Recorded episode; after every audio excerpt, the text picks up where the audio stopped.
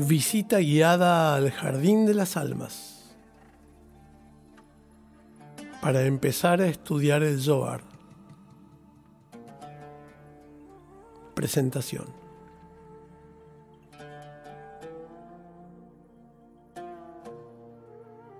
Les doy la bienvenida a esta visita guiada al Jardín de las Almas. Un lugar maravilloso que estoy seguro los va a sorprender.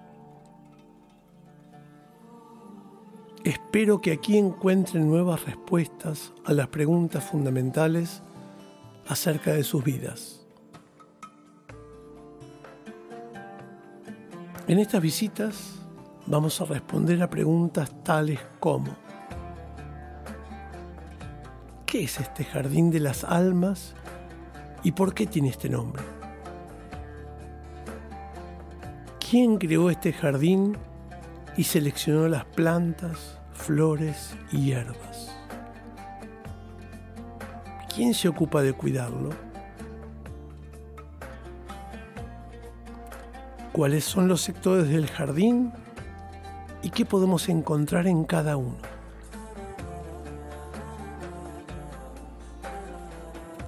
¿Por qué nos sentimos más a gusto en algunos sectores que en otros?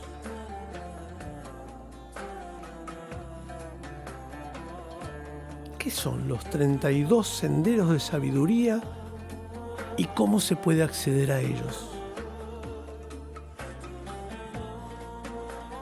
¿Qué significa que nuestras almas pueden evolucionar y reencarnar?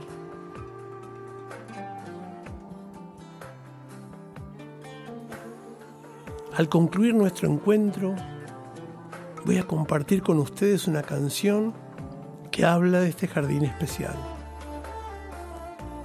Asegúrense de escuchar hasta el final para disfrutar de todos los detalles.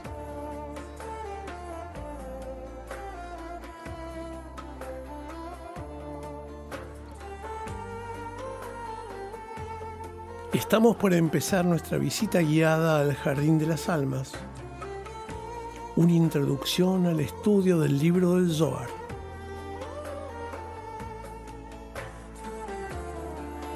A este jardín puede entrar cualquier persona que lo desee. Puede venir sola o acompañada por alguien. Seguir un recorrido guiado o caminar en forma libre por los diversos sectores.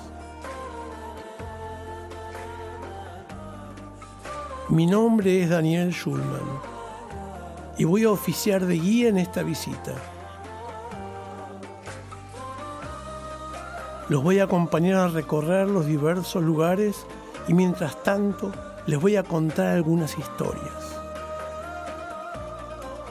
Vamos a detenernos a observar algunas plantas y a conversar acerca de sus características.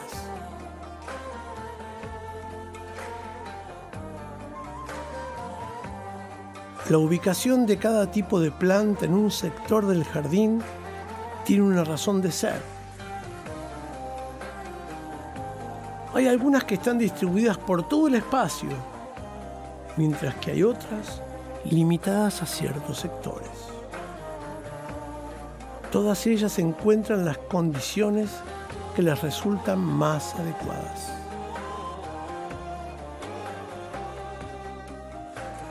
En este jardín vamos a ver toda clase de árboles, arbustos y flores. Algunos tienen colores muy vistosos, otros llaman la atención por su aroma, por el sabor de sus frutos o por las propiedades sanadoras de sus semillas o de sus cortezas.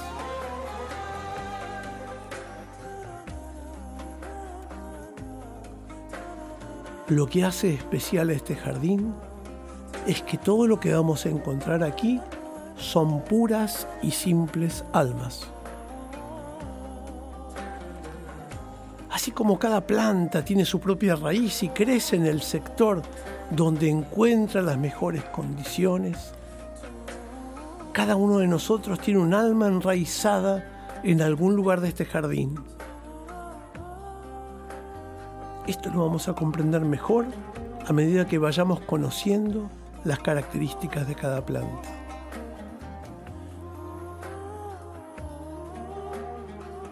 Las almas no están desnudas, sino que están vestidas como personas, animales o plantas.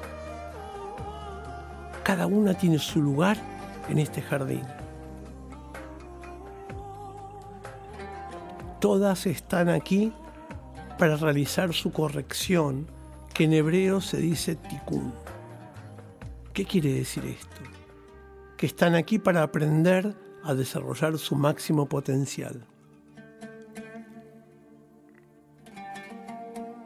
Les propongo que mientras estamos aquí, suspendamos nuestras percepciones, creencias y conocimientos previos.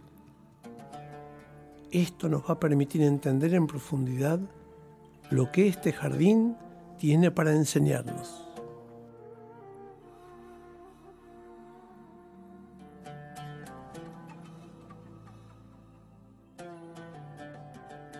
Así como en el mundo físico estamos acostumbrados a manejarnos con leyes de funcionamiento, roles y jerarquías que nos sirven para poder vivir, este jardín también tiene sus propias leyes que lo rigen. Estas son de índole espiritual y son bastante diferentes a las que estamos acostumbrados. Aquí cada sector, cada camino y cada sendero tiene su razón de ser. Nada está aquí por azar.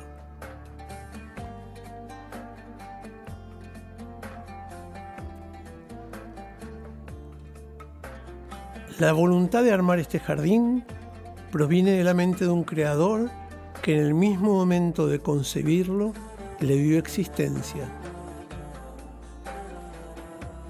Desde entonces se ocupa de sustentarlo y de mantenerlo vivo. Para cuidarlo se vale de los jardineros que actúan de acuerdo con su voluntad allí donde se les solicita.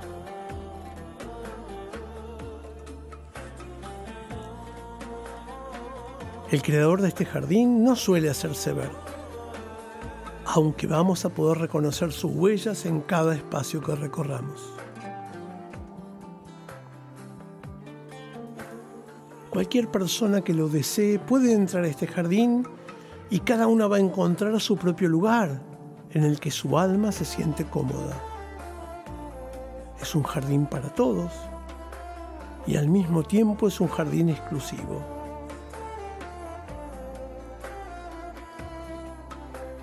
Como podrán ver, el jardín está surcado por varios manantiales ellos no solo riegan las raíces, sino que en su fluir permanente transportan los nutrientes que cada planta necesita. Los invito a que nos sentemos junto a este arroyo, a la sombra de este árbol, para conversar un poco más acerca de este jardín.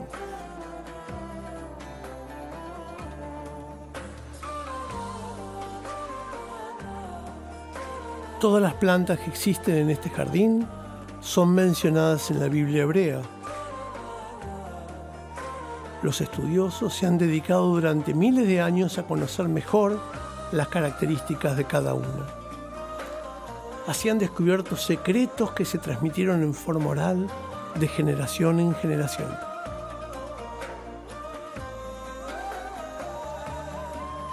El principal de estos estudiosos fue Rabbi Shimon Bar Yochai, quien en el siglo II de la era común compartió sus estudios con un pequeño grupo de discípulos. Ellos dieron origen a un movimiento místico que denominaron Kabbalah, que quiere decir recepción.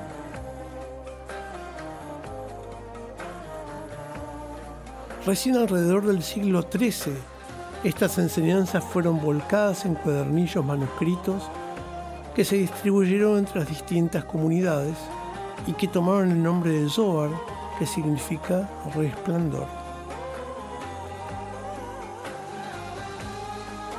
Estos fascículos eran estudiados con mucha atención por grupos de sabios llamados cabalistas, que los resguardaron con mucho celo para que su contenido no fuera desvirtuado.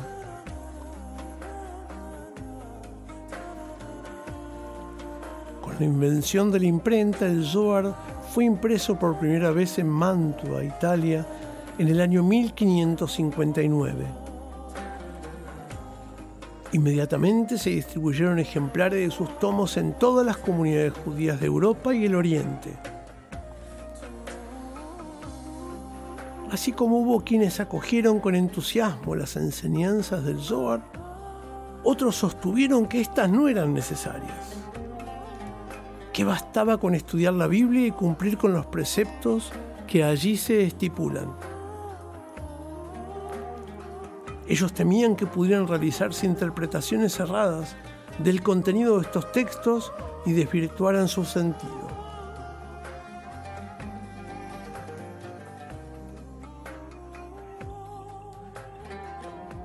A compartir con ustedes una pequeña historia que aparece en el Zohar y que justifica su estudio.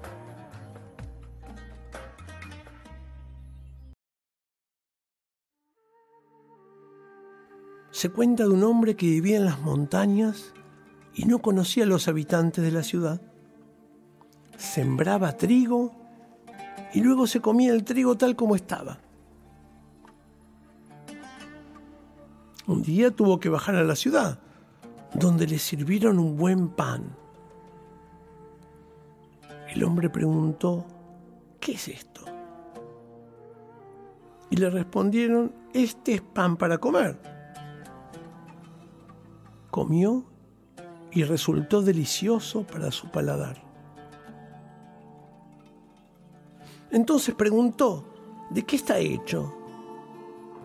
Y le respondieron, está hecho de trigo.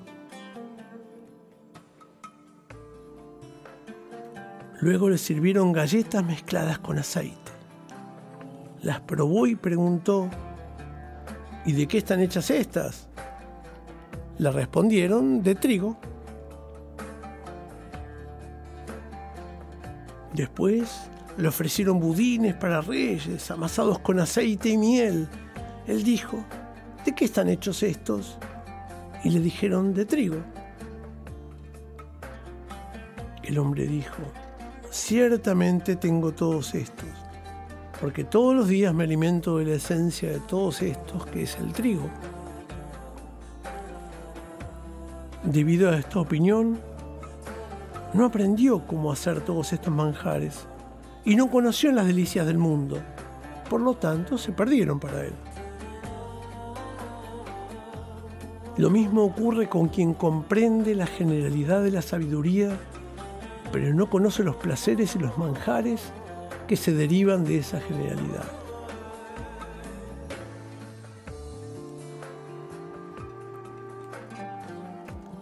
En el año 1540, un destacado cabalista, Rabí Abraham Azulay, declaró que había llegado el momento de que el Zohar se difundiera a toda la humanidad. Él escribió, de ahora en adelante los niveles básicos de la Kabbalah deben enseñarse a todos, jóvenes y mayores.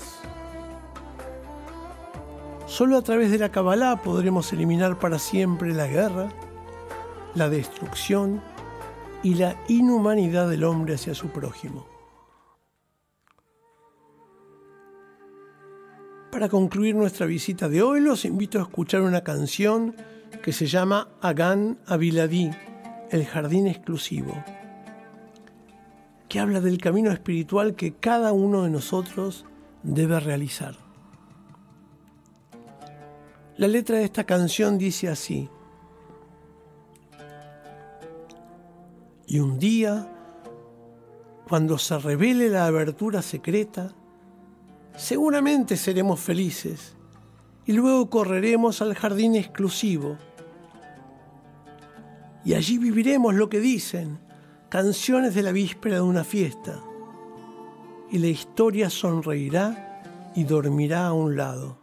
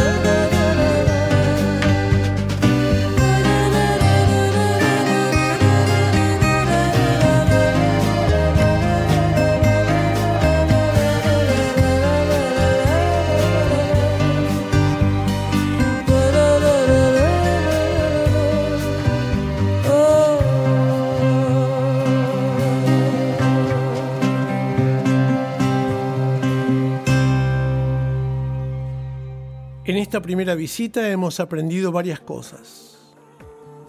Primero, que todo lo que hay en este jardín son almas vestidas con diferentes trajes.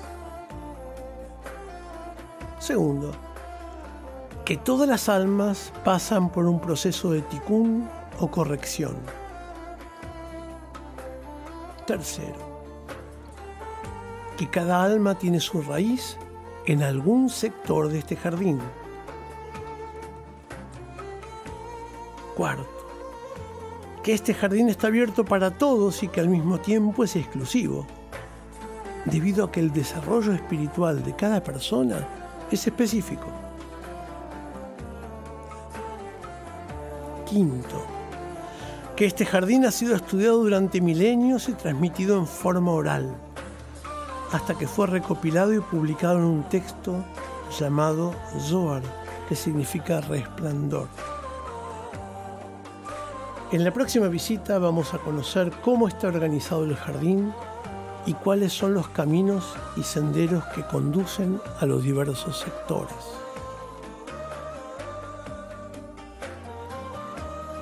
Les agradezco por haberme acompañado y los invito a que dejen más abajo los comentarios sobre esta primera visita. Hasta pronto.